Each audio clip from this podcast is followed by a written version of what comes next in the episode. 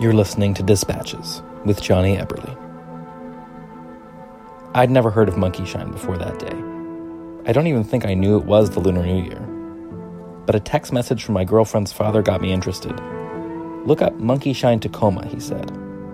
Within 15 minutes, I was out the door, on a modern day hunt for buried treasure. Monkey Shines is a wonderful and peculiar event in Tacoma. It started in 2003 and was organized by the mysterious Miss Monkey.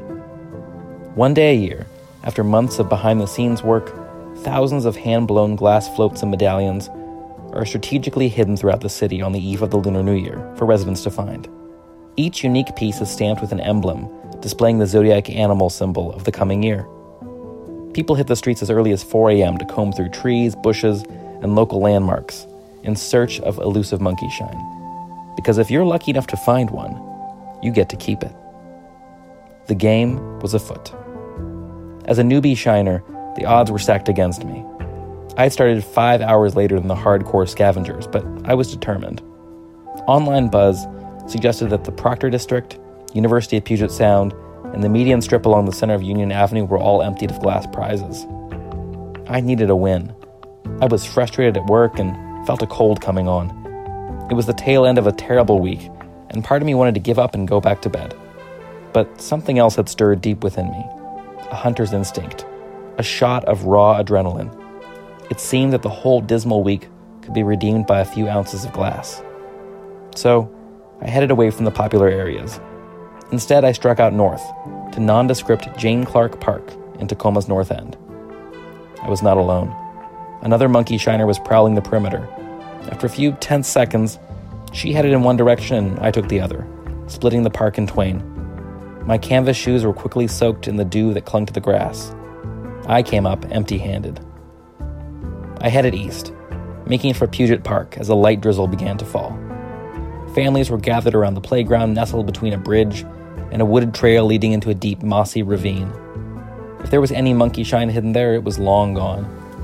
At that point, I had been at it for a couple of hours and was starting to think I was too late, that all the glass art was found.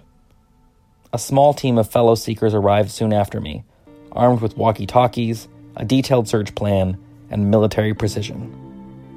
I retreated to the nearby business district, little more than a barber shop, a dive bar, and a garden supply store. The sidewalks were lined with planters. If I couldn't find something shiny here, I was ready to call it quits and head home. I had articles to write and bills to pay. Again, I came up empty. I headed back to my car, defeated, when a glint of light caught my eye.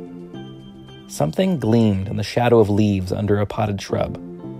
I pushed back a branch, and there it was a beautiful glass medallion, four inches across, embedded with swirling tendrils of vibrant orange and red. A running horse was stamped on its face. For the first time all week, I felt alive. I'd found a one of a kind piece of local art, and it was mine to keep. It was incredible. I couldn't have been happier if I had stumbled across the Holy Grail itself.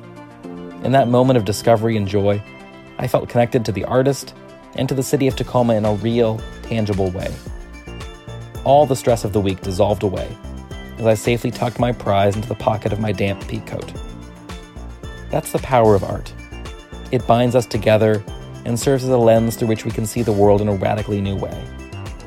Next year, I'll be out early, flashlight in hand, searching for another treasure. Because once you've found a piece of monkey shine, you're addicted. As long as there are artists to make and hide these beautiful keepsakes, I'll be there hunting for them.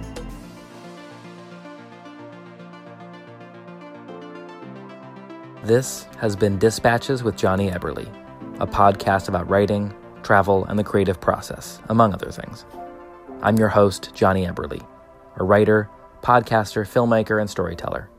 I live in Tacoma, Washington with my family, a dog, and three adorable typewriters. My fiction has been published in Creative Colloquy, Grit City Magazine, and All Worlds Wayfarer. You can find more of my work and subscribe to my monthly email newsletter at jweberle.com. Dispatches with Jonny Eberle is a production of Obscure Studios. This episode is written and edited by me, with music by Chillmore from Pixabay. If you like this episode, please leave us a rating and review, or share it with a friend. Be sure to tune in next time when I'll be reading my pandemic inspired short story, Bad Air and Bitter Herbs. Thanks so much for listening.